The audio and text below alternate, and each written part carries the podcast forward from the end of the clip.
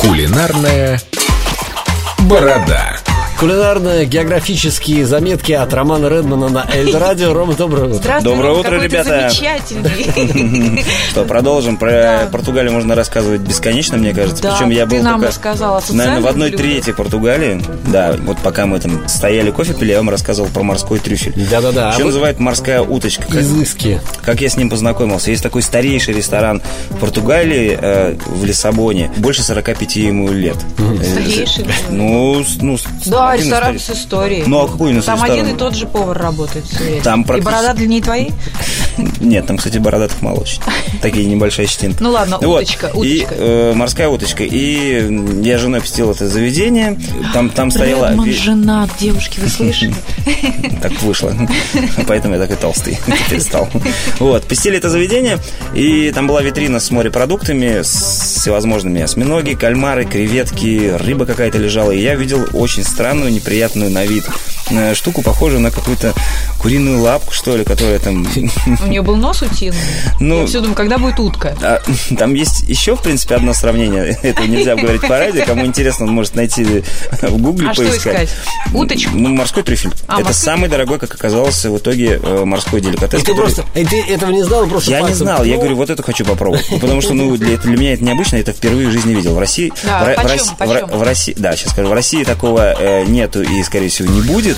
Ценник доходит до 200 евро за килограмм. То есть, Надеюсь, ну, тебе оплачивали 12 этот тысяч кулинар... килограмм. Нет, кулинарный я трюк? попросил, э, я сначала попытался узнать, что это такое, но на португальском не понял, что мне сказали.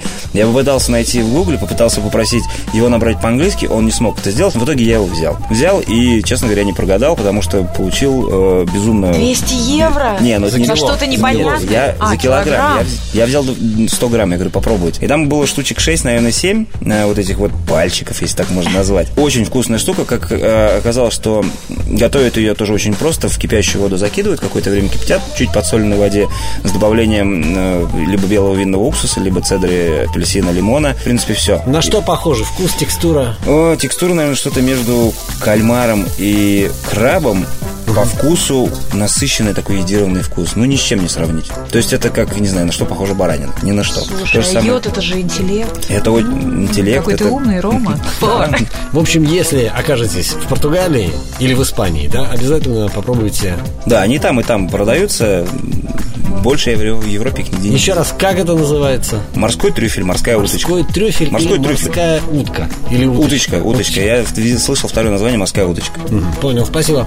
Рома, очень вкусно. Ням-ням. Ну. Причем до Португалии лететь э, сейчас есть акция. Что-то там 10, Дешевле, чем эту 10 или, уточку дв- 10 или попробовать, да.